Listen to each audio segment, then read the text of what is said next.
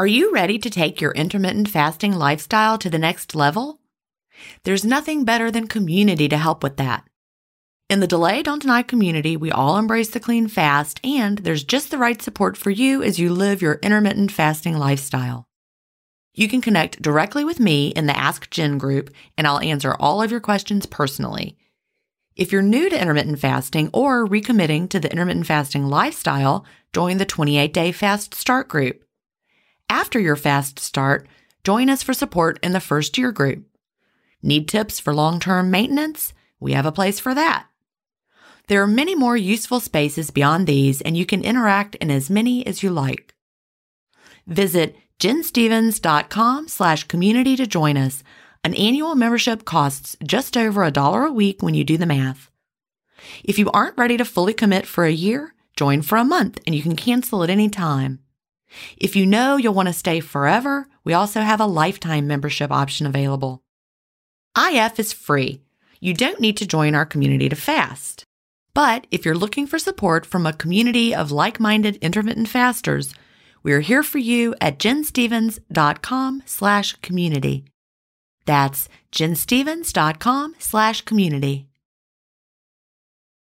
Achieving my long term goals is more about creating healthy habits and less about quick fixes. And that's why I love both intermittent fasting and daily harvest. Tim Spector, a gut health expert and founder of Zoe, and Dr. B, gastroenterologist and author of Fiber Fueled, recommend that you aim for at least 30 unique plant foods per week. Daily Harvest helps make it easy. One of my favorite options is the sweet potato and wild rice hash harvest bowl. With Daily Harvest, I'm getting tons of plant based options built on organic fruits and vegetables that are easy to prep and free of weird ingredients such as fillers, seed oils, and added sugars. Create healthy habits that last with Daily Harvest. For a limited time only, go to dailyharvest.com slash ifstories to get $30 off your first box plus free shipping. That's dailyharvest.com com slash IF stories for $30 off your first box and free shipping. Dailyharvest.com slash IF stories. Welcome to Intermittent Fasting Stories. I'm your host, Gin Stevens, author of Delay Don't Deny Living an Intermittent Fasting Lifestyle. I lost over 80 pounds thanks to intermittent fasting after learning how to delay my eating rather than deny myself the delicious foods I want to eat.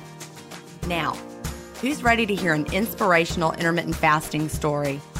That's why we're here, so let's get excited to talk to today's guest.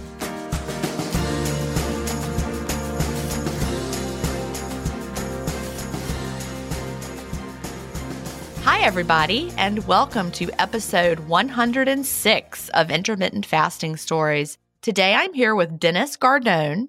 Dennis lives in New Jersey, where he is an aspiring chef who currently works in a hospital. Welcome, Dennis. Hi, Gin. Thanks for having me. Well, I'm so glad to talk to you today. So, you know, I like to start off by asking what brought you to intermittent fasting and when was that? Okay, this was uh, my intermittent fasting journey began in April of 2016. Oh, that's a while. Yeah. Yeah, when I moved to Hawaii, actually. I signed a two year contract to live and work in Hawaii. That, you know, somebody's got to do it, right? You got to hate yeah. that. I would like to have a two year contract in Hawaii. it wasn't like the Hawaii we all know of, you know, Honolulu. It was right. more, it was a, a small private island called Lanai where there's only 3,000 inhabitants and it's a very quiet peaceful, serene, and beautiful island. So, what brought you there? What type of work were you doing? My old chef called me up and said, Hey, I need a cook to help me out. And I said yes. And uh, next thing I knew, I was in Hawaii for two years. So, was it kind of like a resort kind of a setting? Yes, it was the Four okay. Seasons, five star, Ooh. classy, incredible, dreamlike vacation destination for the rich and famous. Wow. Yeah, that sounds fancy. That does sound like a Hawaiian dream. So you moved there in April of 2016. And then what happened? And then I wrote down four goals that I wanted to accomplish in the next two years. And one of them was to lose 100 pounds because at the time I weighed 275 pounds. Is that common in kitchens? Do you see? I mean, is when when you're cooking, when you're a chef, common to have a to be overweight, to have a weight issue? Because I've often wondered that myself. You know, like being around food all the time, constantly tasting and enjoying. I think it's pretty much a mirror of the outside world, outside of the okay. kitchen. And like what I've noticed growing up, I was the only fat kid growing up. But now I feel like, you know, what are the numbers? I mean, you know the numbers. I don't know. It's huge, right? Yeah. It's like I can remember early in my teaching career, you know, I started teaching in 1990. There were not a lot of overweight kids. Mm-hmm. And then as the years went by, as the decades went by from 1990 till when I retired, and I guess it was 2018, yeah, the number of overweight kids really went up so that it's no longer uncommon. It's really, really common. Right. Okay. So your goal was to lose 100 pounds. 100 pounds without even knowing what that even means or like, you know, I was just, it's an arbitrary number. I just wanted, I was 275. I want to be a 175 and fit into a medium shirt. Right. You know, so what I did was I started journaling and uh, I Googled fitness, weight loss, you know, things of that nature. Yeah. And I ran across the Hodge twins, which are two brothers who are weightlifters, and they they would talk about intermittent fasting all the time, and it was new to me. Now that's I've never heard of the Hodge twins. That never heard of the Hodge no, twins? I have not. Maybe because they're weightlift. I don't know though. I mean, you know, Brad Pilon, I know of from the the weightlifting community, you know, a few names, but and uh, Greg O'Gallagher. Yeah, but never seen the Hodge twins. Maybe because I don't watch YouTube videos. Mm. Is that why? Are they they're big on YouTube? Yeah, you don't listen to podcasts either, right? I heard. I don't see. I'm crazy about that. I, have always been, you know, I would read things. I read books. If they had a book, I was probably gonna know about them. That's how I know about Brad Pilon because he had a book. Right. So yeah. So they were big on YouTube and they were doing yeah. intermittent fasting. And they would make these hilarious videos, but their content was dead serious about intermittent fasting and how how helpful it is for bodybuilders and just normal people. And they would eat like whatever they wanted. Anything right. they they would document them going to like you know uh, fast food drive-throughs and they would be eating tons of food like all the great stuff and their only thing was is they had a window of when they could eat. That's all. Right. And they were working out in the fasted state. Yeah, which to me was crazy because, you know, right. Breakfast being important and just, you know, fueling your metabolism, all the stuff that we grew up learning, these guys were doing the opposite of. And they're, and if you look at them, they're like massively huge guys they're buff and they're you know muscular right? I can i'm just yes. imagining i don't i'm gonna look them up after this. I'm gonna be looking up the hodge twins. You will love it because they're hilarious too. They're well i like that. Maybe i have seen something they did. Now i'm trying to imagine i'll know when i look it up but it, it's possible that i've run across something and just didn't realize that was their name. Yeah. But you know since i don't watch videos you know lets me out. So they just told me to uh just have a smaller eating window than have a smaller eating window than a fasted window. Right. I just started playing around. I, I started just by skip or moving breakfast, not even skipping breakfast, just moving it one hour every day. So first day I'd wake up at 9, 9 a.m. I would have breakfast at 10 as opposed to the first 42 years of my life. I would wake up and have a bowl of cereal or have right. bacon and eggs or whatever. I would just baby step it. I would I would have breakfast at 10 and then the next day I have it at 11. And the first day is the hardest, but it just got easier and easier. That's a great way to do it. Just gradually stepping it up. And you don't even have to do it like an hour every day. You could, someone could do it even, you know, do 15 minutes today and 30 minutes the next and right. stay there for a while. Yeah. Ease your way in. If you tell somebody that now, they're going to look at you like, skip breakfast or move it an hour. What are you crazy? I'm starving, you know? right. Yeah. So it's really difficult. I don't even know how to tell anybody to begin the program, but that's just what I did. In my new book, Fast Feast Repeat, I have several different ways that people can ease in during the first 28 days. There are three different ways that they can ease in to the eating window approach and over the four weeks of the first 28 days. So they can choose one of those three ways and they can, you know, jump right in if they're like the rip the band-aid off kind of people it's, it's a mm-hmm. you know a faster approach or they can ease their way in there's an easy way and then there's a kind of in the middle approach that they can do so yeah. people can read the 28 day fast start of fast feast repeat yeah nice i need to read it well, it, we're recording this before it is actually out. We're recording this mm-hmm. at the end of April, but the book is scheduled to be out June 16th. So by the time this podcast airs, it will be out, and I hope that people are reading it. so you can go ahead and pre order it now, Dennis, and then have it read by then. So. Okay. All right. So you just gradually eased your way in. So, what was the eating window length you were shooting for at the beginning? I wasn't really shooting for it. I just wanted to see how like each hour would go, and then eventually I skipped breakfast altogether and waited till I got to work and ate. And was that like lunchtime? You were eating lunch? That was at two o'clock. Okay. When I got to work. And then eventually I skipped that. And then our break was at four o'clock. And then that's when I started eating from four to when I went to bed. Yeah, to me, that's a really great eating window time for my life. Like, I feel better all day long if I'm not eating. And then when I open my window after four, it just really it gives me the energetic part of the day and then I can, you know, really enjoy my dinner. I have a question for you. Yeah, shoot. This is because we get this all the time. We get people asking, How do I cook in the fasted state without tasting everything that I'm eating? So I was thinking I had to ask you this question. What do you do? The first two hours of my shift didn't really involve tasting food. Ah. Involved setting up stuff, prep, prep you know, work. Okay. Butchering fish and yeah, you know, cutting vegetables for later on at service. And I bet you're practically at the point where you just hardly have to even, I mean, you just know you're going on instinct with your seasoning and everything. Yes. And you know what? If I had, to, if my chef said, hey, give this a taste, I would say, I wouldn't say, hey, I'm intermittent fasting, you know? Right. You'd be like, all right.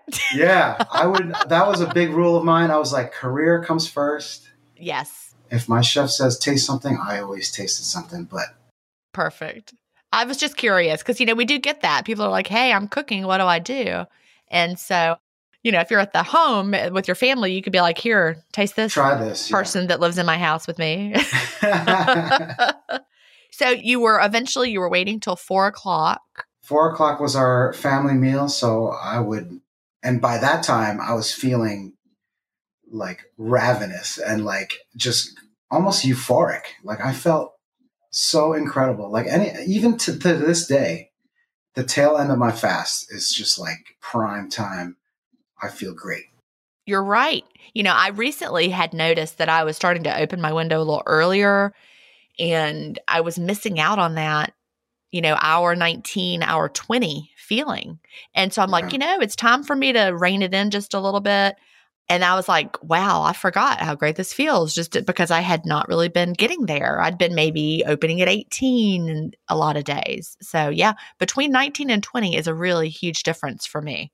Yeah, I love it. And I would, in fact, I would fast. If I didn't take medication, I would probably fast like, you know, two, three, four days. But you need to take the medication, definitely. If you, yeah. Do you have to take yours with food? I do. So the longest I've ever pushed was, I think, maybe 48 hours. All right. So you arrange your all of your medication taking so that it's within your eating window. Yes, ma'am. As soon as I eat uh, my first meal, I take Perfect. all of them. Yeah. Perfect. And I, I feel incredible and great. And I mean, it's really indescribable how I feel. And when people say how I'm doing, it's never fine thanks anymore. It used to be fine thanks. Now it's like I try to find every three syllable word that I can find to describe how I feel. Because it's so good. Because it's like spectacular or fantastic or amazing. And everybody's like, what are you on? You know? like I love it. So your goal was to lose 100 pounds. And so yeah. this was 2016 when you started. Yes, ma'am. How did the weight loss go? Tell us about that let me tell you, the first, I was losing maybe two pounds a week. Yep. And I couldn't believe it. I, my chef would come and pick me up, and I'd be like, hey, I lost another pound overnight. And he would just be like, what are you doing? So flash forward three months later, 30 pounds down from 275 pounds. Awesome. And you know, two pounds a week is really a fast rate of loss. I mean, apparently, when you're a larger individual, it happens faster, right? It certainly can. You know, it depends. Mm. Some people who have been overweight for a really long time actually find it takes a little longer for them to start seeing great results, which is, you know, the opposite of what we expect from, like, you know, quote, diets, because mm-hmm you know, we're used to having huge weight loss at first and then it peters out. But with intermittent fasting, it's different because you're teaching your body to do something new. Mm-hmm. So it, you know, first you've got to, you know, get insulin down. And if someone's been overweight for a really long time, it's likely that they are insulin resistant, especially if they're pre diabetic or if they know they're type 2 diabetic. And, you know, getting that insulin down takes time. Yeah. I also did something, I decided to quit eating sugar or like at least try to quit eating sugar just because from what I started to read on the internet from like Dr. Robert Lustig and he right so what I did was six days out of the week I would be zero added sugar I wouldn't add it to my coffee I wouldn't I tried to not drink like sodas and like Gatorade and vitamin water so for six days out of the week I would be free of added sugar. And then on Sunday, I'd be like, I would l- allow myself to have whatever, you know, I felt, whether it be ice cream or, you know, cakes. You think that approach worked well for you? I mean, I just ran with it. I was like, let me just keep doing this because I was having such great luck with it. And then what happened was is every Sunday turned into every other Sunday because I didn't really crave it anymore. And then every awesome. other every other Sunday became once every month. And then eventually my Sunday rolled around and I ate junk and I felt like garbage. So you didn't want to feel that way? Did not want to feel that way. So I just like I pretty much have eliminated added sugar from my life, which is pretty crazy because it's in everything.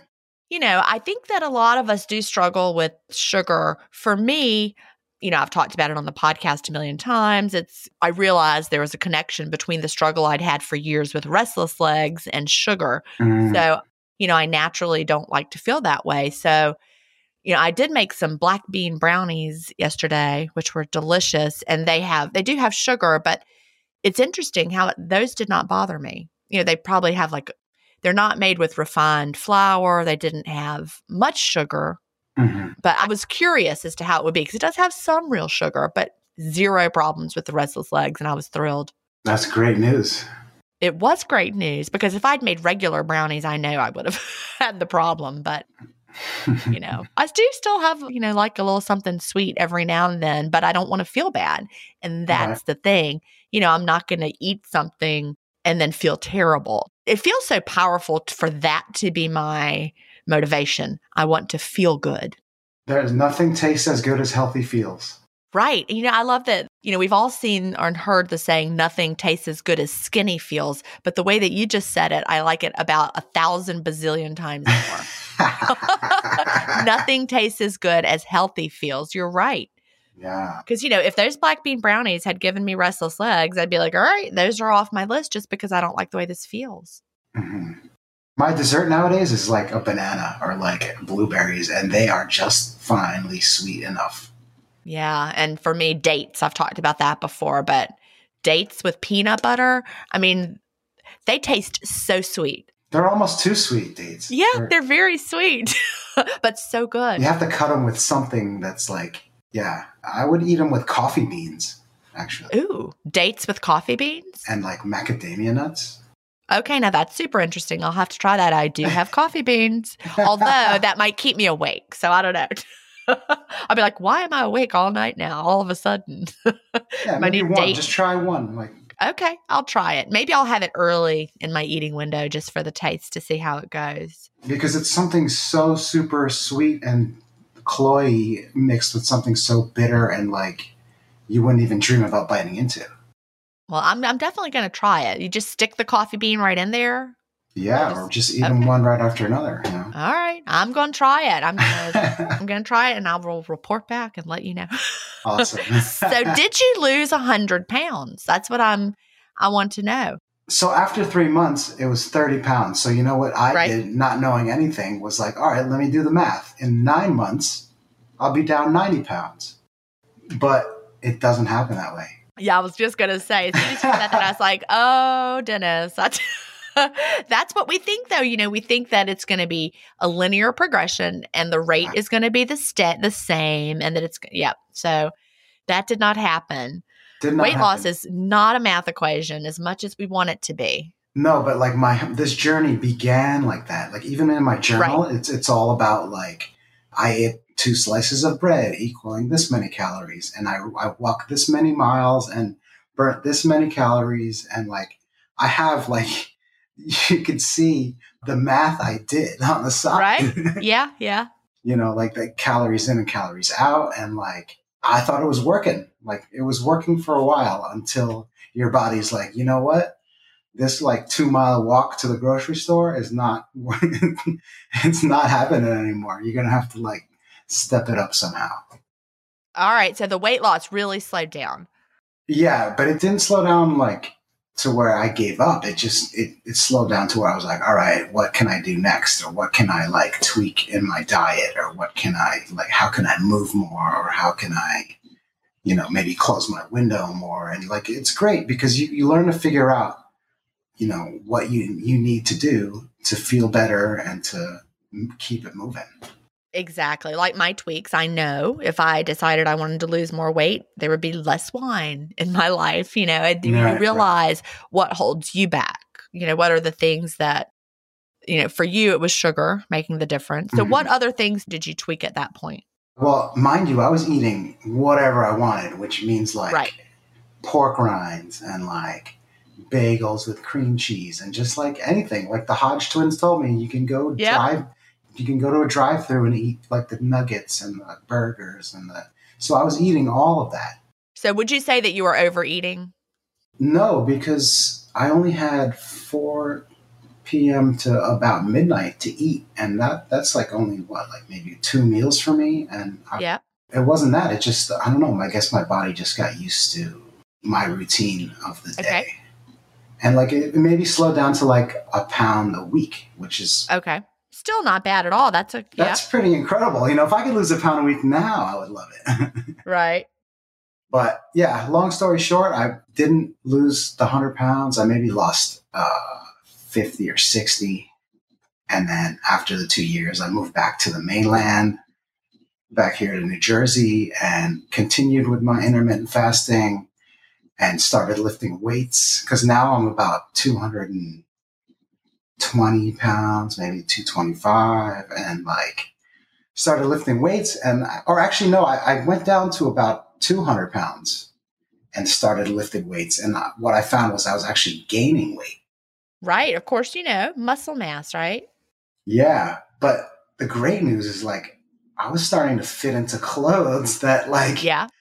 You know, people gifted me over the years that I didn't have the heart to exchange or return. Like the larges and the extra larges that uh, I couldn't wear when I was a 3X started to fit. And I was like, so I just kept going with intermittent fasting. In fact, I, I closed my window even more and, uh, and felt even more great to wear now. Did you ever get down to the, I know you said at one point you wanted to be a medium. I wanted to be a large. I never. Oh, okay. Okay. I don't know where that medium came from out of my brain. I might have said, I might have said medium. Okay, I might be making that up. Sorry.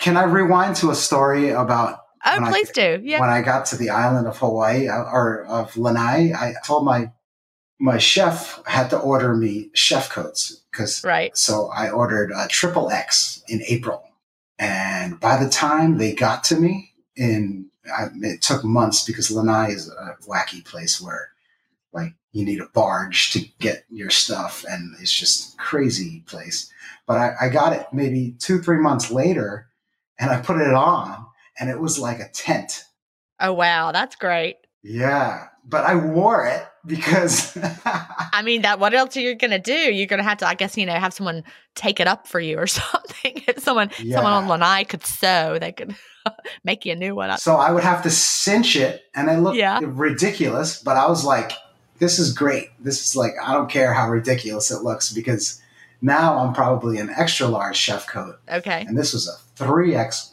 uh, chef coat that was pretty much useless to me, but uh, I wore it anyway and finally got my extra large chef coat and uh, couldn't believe that I could fit into an extra large. I can go shopping at like normal stores, you know, I don't have right. to settle for what they have on the very end of the 3X aisle, you know. Yeah, that's such a good feeling because I can remember those days too, going shopping and, you know, in the the ladies department, there's a lot of difference between what you can find in the regular department versus when you have to cross over to plus size. Mm-hmm. And so, I mean, I don't know, things could be different now. I haven't worn a plus size or, you know, that it's been since 2014, 2015 for me. So, you know, maybe the clothing choices are getting better. But back then, you know, it was just, it seemed like all the clothes were designed just to like hide the fact, but they didn't, you know, mm-hmm. they just were bigger and, and they, I don't know. It's like there was no style mm-hmm. to them. And it was sad. Another side note on sizes is when I was in like middle school, I remember going shopping for like an extra large and like, and then I found out that I, I would outgrow the extra large and I would need something larger. And then the next thing I know, I go to the store and there's a, there's a two extra large.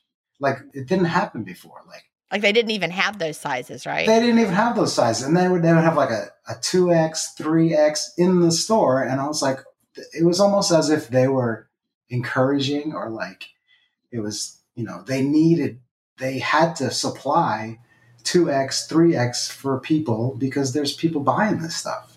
Yeah, I can remember when I was a little girl in the 70s and the 80s. I have an uncle with Fragile X syndrome. I'm pretty sure I've talked about him before on the podcast, but he was always in the 70s and the 80s. He was always overweight. He doesn't have those I'm full satiety signals because he's got fragile X. And so he's, you know, it's a it's a genetic condition, but he had to shop at a very specialty store. Like there was one in the town and they had to order things for him, you know, in his size because no one was as big as he was. But what is so shocking is that he's still the same size now in 2020 that he was in the 70s and the 80s. And we go out with him now, and he is not the biggest person in the room. He doesn't even look that big. He looks normal. Mm-hmm. And he can buy clothes at Walmart like everybody else, you know. So times really have shifted. Yeah. Yeah. It's crazy. Now, I understand you've also had some health changes, some health issues over time.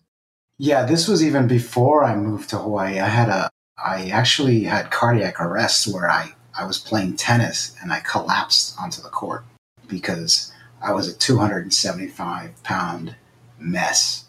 So you would say that this the, the cardiac issues were related to your size? I'm sure. Yeah. You know, you don't collapse on a tennis court at the age of 30, whatever. No. Unless, you know. So, how has that changed since intermittent fasting? Well, I do still take the medication, but back then I, I always like i would feel it was like a roller coaster ride of emotions my day and uh, like where i'd feel okay in the morning and then i'd feel great and then i'd feel terrible but nowadays when i wake up i'm like up here when i wake up until i the second i go to bed and i i'm out like a light as soon my sleep has greatly improved but like you know now i'm just always I feel amazing all the time now, which is not what I used to feel. Yeah, I get that completely because I remember every day being a, a struggle, kind of like slogging through the day, you know? Right. And then I would take a nap and Yeah, I don't even nap anymore. Yeah.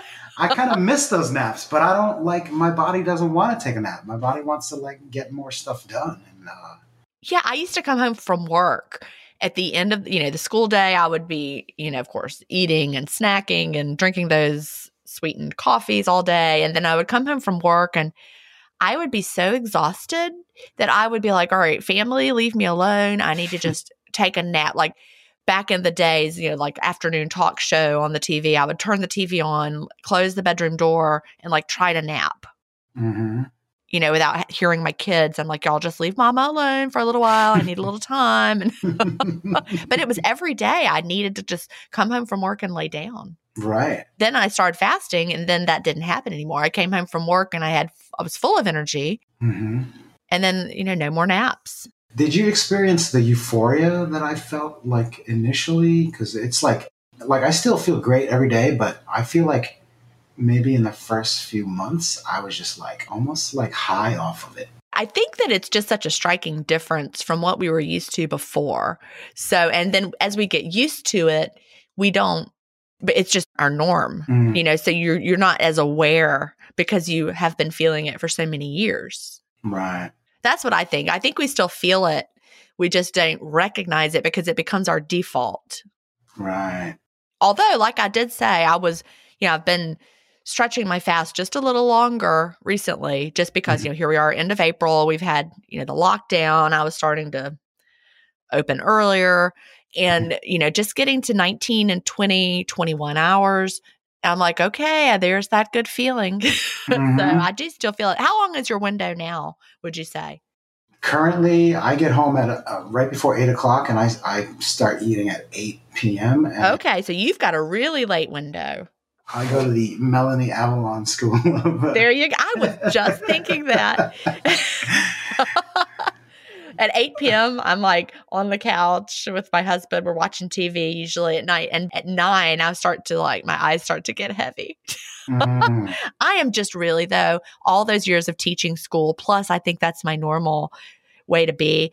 I am not a night owl. I am a morning. We all face stress in our daily lives. What if the answer to a better stress response is in one key nutrient? I'm talking about magnesium and specifically Magnesium Breakthrough by Bioptimizers. This one of a kind product is designed to reverse low levels of magnesium, which could have a positive effect on our stress response. But don't take my word for it. Here's a quote from a 2020 issue of the scientific journal Nutrients. Results suggest that stress could increase magnesium loss, causing a deficiency. And in turn, magnesium deficiency could enhance the body's susceptibility to stress, resulting in a magnesium and stress vicious circle. I only recommend Magnesium Breakthrough by Bioptimizers. It's the only organic full spectrum magnesium supplement that includes seven unique forms of magnesium for stress resilience and better sleep. Simply go to bioptimizers.com slash ifstories promo code IFStories10 to get your magnesium breakthrough and find out this month's gift with purchase. That's bioptimizers.com slash IFStories, promo code IFStories10. If you've been listening to my podcast for a while, you know what a fan I am of Dr. Tim Spector and the work he's doing with Zoe. I was first introduced to his work in 2015, and I've been following his research ever since. What I love most about the Zoe Science and Nutrition podcast is that they have weekly interviews with world leading experts who explain how their latest research can benefit your health. Recently, I was thrilled to finally meet him face to face as we recorded an episode for the Zoe Science and Nutrition podcast, and this episode aired on April 11th. We had a chance to talk about the world's biggest intermittent fasting study, and I had the opportunity to explain the clean fast to Jonathan, which may explain why he didn't enjoy his prior experiences with fasting. Search for Zoe Science and Nutrition on your podcast player or on YouTube to hear the latest episode, and don't forget to look for the April 11th episode to hear me, Tim, and Jonathan talk about the world's biggest intermittent fasting study person. I wake up early in the morning, you know, mm-hmm. bright eyed and bushy tailed. That's just even even now. You know, the other day I slept really late. I want you to guess what time I woke up and it was really late. Really late and you woke up early, you're a morning person, six AM, I'm guessing. Well, I slept really late till six forty five. And I woke up, I'm like, oh my gosh, it's six forty five. so Oh, at night. You went to bed at night at six forty five. No, no, no. I woke up really late for me and it was 6:45. I went to bed at my normal time, probably 9:30 or 10, but I slept really late and was able to sleep till 6:45 in the morning. So mm. that's just mm. what a morning morning person I am. So you open your window at about 8 p.m. How late do you stay up? I stay up till midnight, but okay. I pretty much I don't really like my sleep closes my window nowadays. And I feel like I've tried to wake up and eat. And I just, I, I don't know, like I've heard that maybe having a eating window first thing is more beneficial uh, for health, but I just can't do it. I just can't because I feel like if I'm awake at 11 at night, I'm gonna I like feel like eating something. Yeah, that's the same with me. I don't care if they did a study, which they haven't done yet. They have not yet done, you know, a long enough study or a study that really compares early window to late window mm-hmm. with all other factors being equal. We have a really short one that they did. I talk about this in Fast Feast Repeat. It's really short and they found no difference but between the you know the health markers of the people who had the early window and the later window. But It was really short. We need longer term, you know, because mm. really so much of it is just the adjustment period. By the time the study's over, people are just barely adjusted to fasting. But even if they did a conclusive study that said, yep, eh, the best time to have your eating window is 8 a.m. to whatever, I wouldn't do it eat because it doesn't feel right for my lifestyle. Good. I'm glad you said that because I would much rather delay. yeah it's easier for me because once I open my window, I have a harder time closing it. And right. I also know that when I eat early in the day, I feel more tired and draggy. Right. And that's when I need a nap. Like if I'm on vacation and we go out to brunch, mm-hmm. because, you know, heck, I'm on vacation. I'm going to eat at a delicious restaurant. I'm going to have a longer window. But if I go out to brunch, like I can remember we went to brunch with my son Cal and his now wife Kate. They were not married yet, but it was when he graduated from college. We after the graduation ceremony, we went out to brunch, and then on the way home, I like took a nap in the car. My husband was driving, not me, but I, I like took a nap and you know, it, was it worth it to eat the brunch? Of course it was. It was family. It was a special event. But so even if they said conclusively early window is better for this reason, I'm still not going to do it. Right. I agree. I do want them to do the research. That would be fabulous. And I want them to do it with people, not rats, because you know, rats out there, they've got a whole different circadian rhythm than than humans do. There's that term I heard. Yeah, that that's what I heard. Circadian rhythm. Yeah. Yeah. Yeah. You know, and I think rats are nocturnal. So we really whatever works with rats, we would expect it to be the opposite for humans probably. I think they're nocturnal. Are they? Do you know? I'm not even sure. I'm not sure either, but I could imagine that they would be. But anyway, I certainly wouldn't imagine rats would have the same um, sleep wake cycle as people. Anyway, it would surprise me if they did. So you really do have a late window. You and Melanie could share a meal. uh, you know, I wonder if it's something about being in the restaurant industry because that's how hers got started. You know, working as a server in a restaurant, she realized that she felt better working through her shift in the fasted state. And then when work was over, that is when she would eat. I'm sure. Because I like as soon as I eat, I just want to relax. Me too. I want to relax, you know, and that's what I do. I fast, I get all my work done, and then I have my snack or cook dinner and then I eat and then I you know, I don't want to do any work after that. You've run into people that do it the other way around or where they eat first? I have, you know, there are definitely people who like a morning window and then they feel plenty energetic during the day. Really? And yeah, and I believe them. You know, when they say they eat their window or they have their morning window, they open with a creamy coffee, they love it. They have their early meal. They might finish by about 10 a.m., close their window, and they feel great the whole rest of the day. And I 100% believe them, but I would be having a nap at 11 and then. right. And then you know, be like, hey, maybe I, I, you know, before I go to bed, I, I just kind of like maybe need to snack on something. So. See, me too. I wouldn't have been able to sleep doing that. Like whenever I've tried, like early on in my fasting experience, when I was really trying to do, you know, keep my window short and have it. If I went out to lunch, I can remember going out to lunch with teachers and maybe, you know, we had lunch and then I was like, this is going to be my one meal today. And then I was fine with, after a big lunch with my teacher friends. But then, like eight hours later, I'm starving and can't sleep if I'm, mm-hmm. you know, trying to go to bed. So that just didn't work for me. Yeah. And sleep. Every time I've ever tried it, I, I ended up eating again because I was hungry.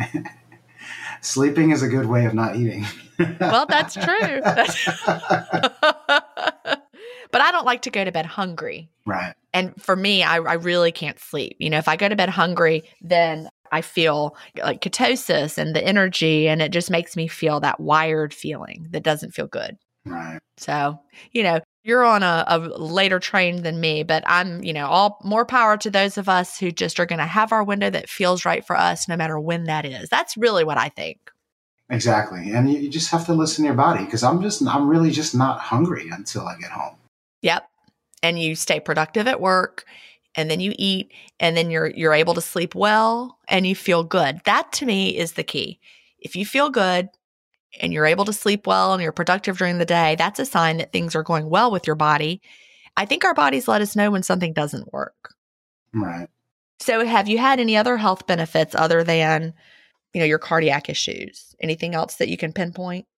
Other than the fact that I can, I just feel great. I feel so much energy when I, when I, you know, before the lockdown, I would play tennis. I'd play longer, more often like feel you're able to have the endurance better in the fasted state.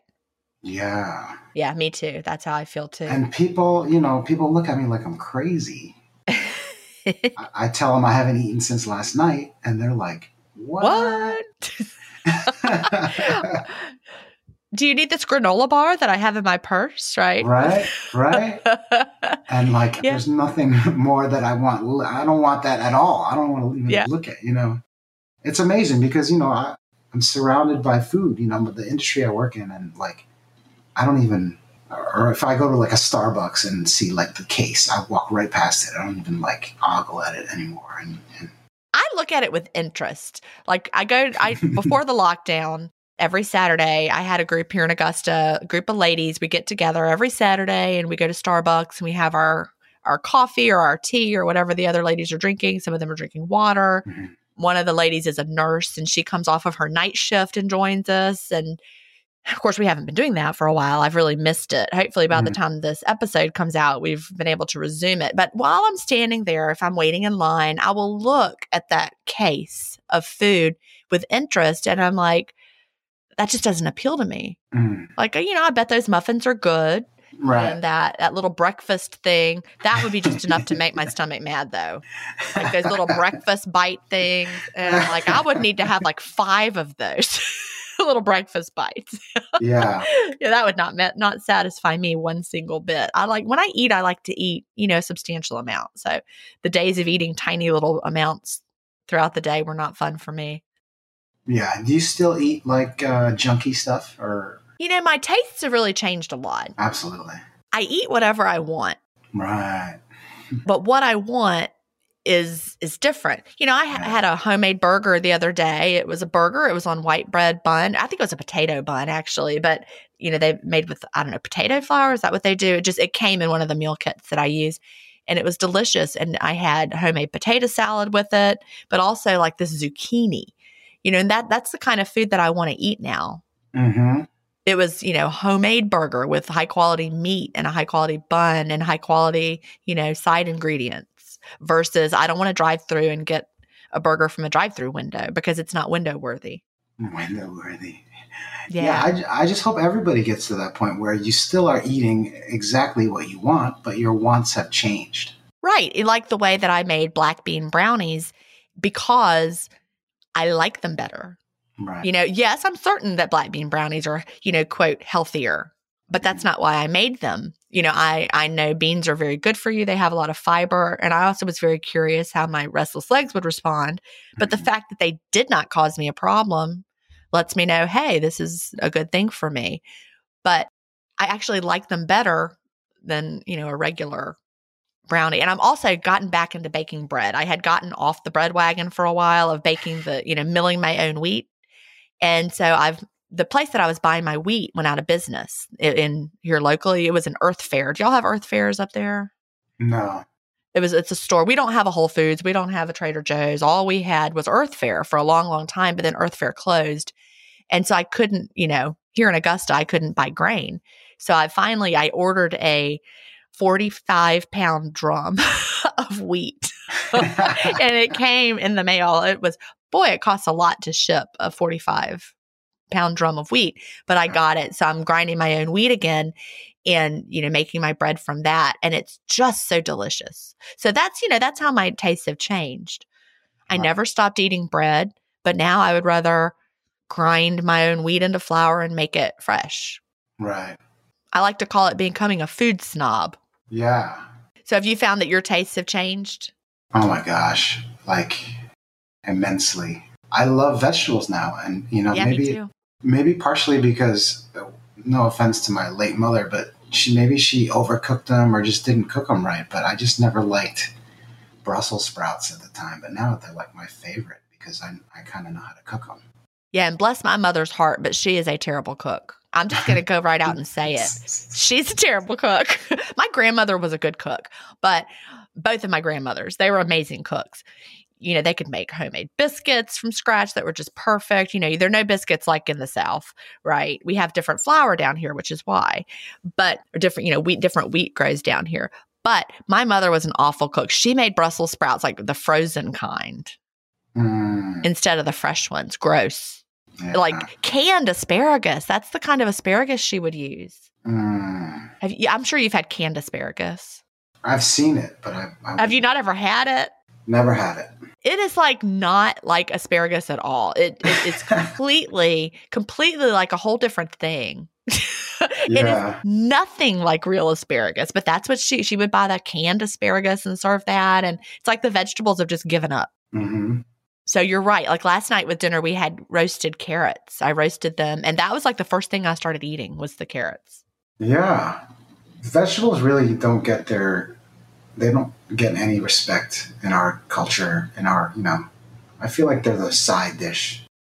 Yeah, and now I'm really you know I've I've totally changed, and if the if the meal doesn't have a lot of vegetables, I'm check out. Yeah, I want to add some more to it. You know, like when my husband would want to go out to eat somewhere. We don't right. go out very much, especially right now. Of course, all the restaurants right. are closed since it's still April. But when he would want to go out to eat, I'd be like, I don't want to go there. Like there was a place that it's local to Augusta and I love it or I loved it. It's called Rhinehart's. It's an oyster bar and but they don't have a single ve- I mean, you can get a iceberg lettuce salad. That's it. Mm. They have fried onion rings, you know, but there's zero vegetables on the menu. I'm like, I can no longer go there, Chad. I'm sorry. I'll go sit with you. You eat. I'll drink a beer. We'll sit out in the sun. I need to eat something else. yeah. This is not going to be a meal for me. It's kind of sad in a way because I used to love to go there, but. Yeah. This episode is brought in part to you by Audible, your go to destination for thrilling audio entertainment. Whether you're looking for a hair raising experience to enjoy while you're on the move, or eager to dive into sinister and shocking tales, Audible has an exclusive collection of thrillers from best selling authors that will keep you on the edge of your seat. Like James Patterson's first audio only thriller, The Coldest Case. Experience stories like never before, where every chilling detail is brought to life by captivating sound design. Plus, as an Audible member, choose one title a month to make yours forever. And now, New members can try Audible free for 30 days. Just visit audible.com slash WonderyPod or text WonderyPod to 500, 500. That's audible.com slash WonderyPod or text WonderyPod to 500, 500. We really need new phones. T-Mobile will cover the cost of four amazing new iPhone 15s, and each line is only $25 a month. New iPhone 15s? Only at T-Mobile get four iPhone 15s on us and four lines for 25 bucks per line per month with eligible trade-in when you switch. Minimum of four lines for $25 per line per month with auto pay discount using debit or bank account. $5 more per line without auto pay, plus taxes and fees. Phone fee at 24 monthly bill credits for well qualified customers. Contact us before canceling account to continue bill credits or credit stop and balance on required finance agreement due. $35 per line connection charge applies. Ctmobile.com. By the way, I haven't even told you that I've gone plant based. Uh, oh, have you? Okay. Yeah, because I'm trying, you know, constantly trying to tweak my diet and uh, right make myself feel better. And when did you go plant based? This was June of last year. Okay. And again, like you make a change like that, and your body like feels like I felt that euphoric feeling that I was right. For. Oh, I love that. Yeah. So, are you completely vegan? No, I'm not completely, and I hate the word vegan because vegan can mean like Oreo cookies. Well, that's true. Girl Scout cookies, like Girl Scout Thin Mints, are vegan. Yeah, I don't even look at that aisle. Like I don't right. even. People offer me at work, and I just like politely say no thanks. So your Whole Foods plant based. Pretty much, and I'm actually on day eleven of no oil which is crazy. Ooh, okay. That's crazy for someone who went to culinary school, and the first step is to put oil in the pan and heat it up. Yeah, that's true. You're right. So, how are you feeling with that? I really do. You know, Melanie and I have been talking about this lately on the podcast the whole idea of and this is on the intermittent fasting podcast for anyone who doesn't listen to that one as well the whole idea of you know the two ends of the spectrum. We've got the very low carb side but then we've got mm-hmm. the very low fat side as well. And yeah. both sides both communities have amazing health benefits coming out of their way of eating from the low carb side to the low fat side. Yeah and i went from the high fat to the zero fat you know, right. I'm just like constantly trying to experiment. And, but you're feeling good with it I feel incredible. And I lost another eight pounds in like eight wow. days. Yeah. That's pretty awesome.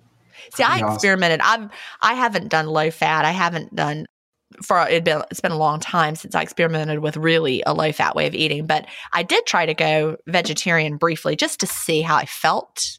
Yeah. And I, I did miss the meat and yeah. brought it back in. But I did it for maybe a few weeks, right around December to January after Christmas, just to see how it felt. Right. And I still eat meat now, you know, like if somebody right. offers me some and or like, you know, I'll make a piece of salmon. Okay. I just love it. But you're just gravitating towards the plant-based. Yeah, because, you know, I just for some reason it just feels amazing and it tastes amazing and I don't know. I just I'm probably like a 90 10, 90%. Okay. Veg. Well, keep listening to your body and you will know. I love a vegetarian meal. And that's why I wanted to try it just to see, because I love a vegetarian meal. And I'm like, well, I love to eat vegetarian. Maybe I would really love the way I felt if I stopped eating meat completely. But after a few weeks, I started like really thinking about meat and eyeing it and wanting it. And right. right. then I had some. I'm like, all right, hello, meat, you're back. So me too. That's kind of the same way I am. I'm definitely an omnivore, but I, I eat less of the meat. Like there's a lot of times that I will my husband and I will each have the same size chicken breast on our plates, and I'll eat half of mine and then give the other half to him. Yeah. And he'll eat it. And I'm like, that's just, I've had enough. Like my body lets me know, all right, that was enough of that. Yeah. I've had enough. Now, can I ask you a chef question? Please. Pans. I am having a huge struggle. I'm trying to figure Do you get this a lot from home cooks? Uh, I get a lot of questions, which is great. I love it. Well, good. I'm struggling with what kind of frying pan that I want to use with my dinner every night. Like I right now I have a it's a non-stick All-Clad, but you know, I I'm sure I heat it up too high. Mm-hmm. And it, you're not supposed to use a lot of olive oil with it, and I do. And so the coating has just started to look terrible. I've been using it for a few years, and so now it looks awful. Mm-hmm. So, but I really have trouble cooking in a stainless steel pan because stuff always sticks to it. Right. What kind of pan should I use? I also have, you know, an enameled cast iron, which I use a lot, but still stuff sticks in it. Well, first of all, as soon as we are done talking, you need to go buy a cast iron pan. Oh, see, I'm not good at those. I I will try, but it's seasoning. I tried to get a cast iron pan and I couldn't season it and I was having so much trouble. So it's the proper seasoning, right? Well, you know what? You could right out of the box. It works beautifully, and uh, okay. just you don't. The way you clean it is with salt. Okay. hot water. Okay. But those things are they're going to outlast you. They're going to. So just any large cast iron pan. Yeah, and one that you like the largest that you feel comfortable with because they're super heavy. They are heavy.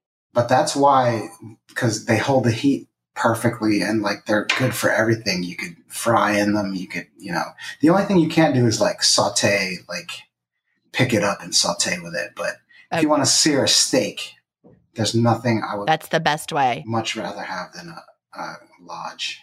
All right, I might try that again. But from what I understand, are they not as good for like like deglazing or that sort of thing? Yeah, maybe that that's what your stainless is for. Okay, so if a stain, if I want to do some deglazing, then a stainless pan. Yeah, because, but you can also sear a steak in a stainless and then deglaze, and it'll pick up all the little bits off the bottom, right? As well. I'll try that and see. But is the secret to get it really hot before you stick the meat on there? Yeah, for searing things like a steak, for sure, hot. Okay that that'll keep it from sticking, right? Because that, that's always my problem. I'll put something on there and then I'm like ripping up the pieces of it off the bottom of the pan. and is an All-Clad stainless or? A- well, I don't have an All-Clad stainless. I had mm. an all clad non-stick, and so the non-stick surface was, you know, but I've I've now ruined it. I think cooking too high of heat, and also with a lot of olive oil. I think you're not supposed to do either of those things. Uh, they in a non-stick. supposed to use a neutral oil, like a uh, yeah. I, I, use avocado oil if they okay. ask for a neutral oil in a non-stick pan. Yeah.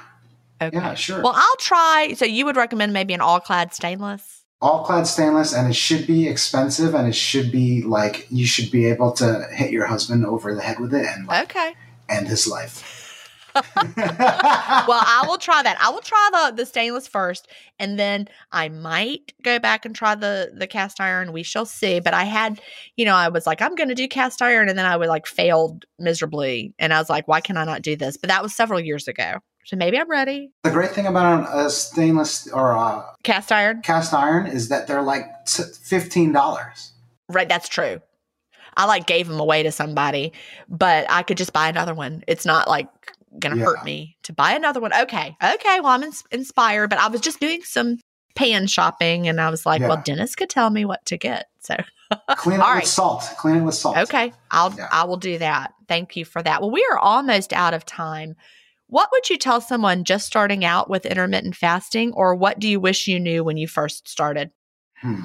Well, we touched on it earlier, and we said, you know, I said to baby step it, like, but everybody's going to be different. But that's just personal experience.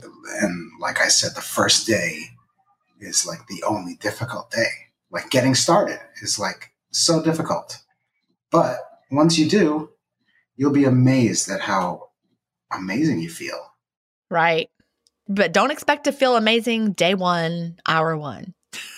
right. Or maybe not even day two, but like you're right. you're gonna feel amazing because you're like you're astounded as to like, wow, I actually skipped, I moved breakfast over an hour and I didn't die.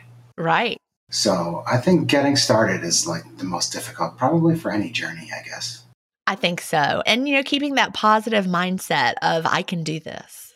I think exactly. that's also so important because when people start off and they feel like this is going to be hard, I'm not going to be able to do it, I'm going to try, but I don't think I can. Yeah. It's so much harder than if you're like, I can, I will, I am. Yeah, and then you just build confidence like daily. Exactly. And then, and then like, you know, a, a 10 hour, 12 hour fast doesn't seem ridiculous anymore. Right. And you're just extending that nightly fast a little bit longer. And then before you know it, it's 8 p.m. and you're home from work and you're having having your late night window.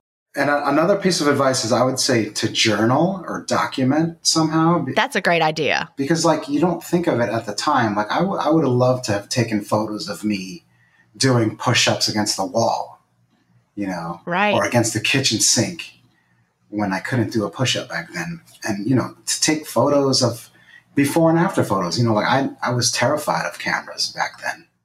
Yeah, absolutely on the photos because people will say a lot, gosh, I wish I had taken the photos, but then they didn't because they, they didn't want to see them. But then later they're like, man, I wish I had. So people starting off, take those photos and take them in, you know, clothes that you can wear again along the way to show how those clothes fit right. differently. Wear the same clothes. As ridiculous as it sounds, like put that like medium shirt on that you don't fit into yeah. and take a photo. But you yeah. don't really you don't think about that at the time. Yeah, that's really great advice. Well, Dennis, I have really enjoyed talking to you and thank you for being here with us today. My pleasure, Gin. Thank you. Do you have an intermittent fasting story to tell? Email me at gin at intermittentfastingstories.com and I'll add you to the lineup. That's G I N at intermittentfastingstories.com. The world wants to hear your story. That's it for today. Remember, I may have a doctorate, but I'm not a medical doctor. So don't use anything you hear on this podcast as a substitute for medical advice. Please always check with your doctor or healthcare provider if you have medical questions. I'll talk to you next week, Fasting Family, where we will hear another inspiring story. Have a great week and fast on.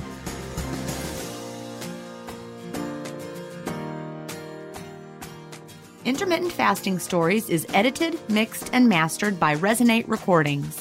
To learn more, visit them at resonaterecordings.com or email them at hello at resonaterecordings.com. Intermittent fasting stories listeners will receive a free offer if you mention that you heard it on the podcast.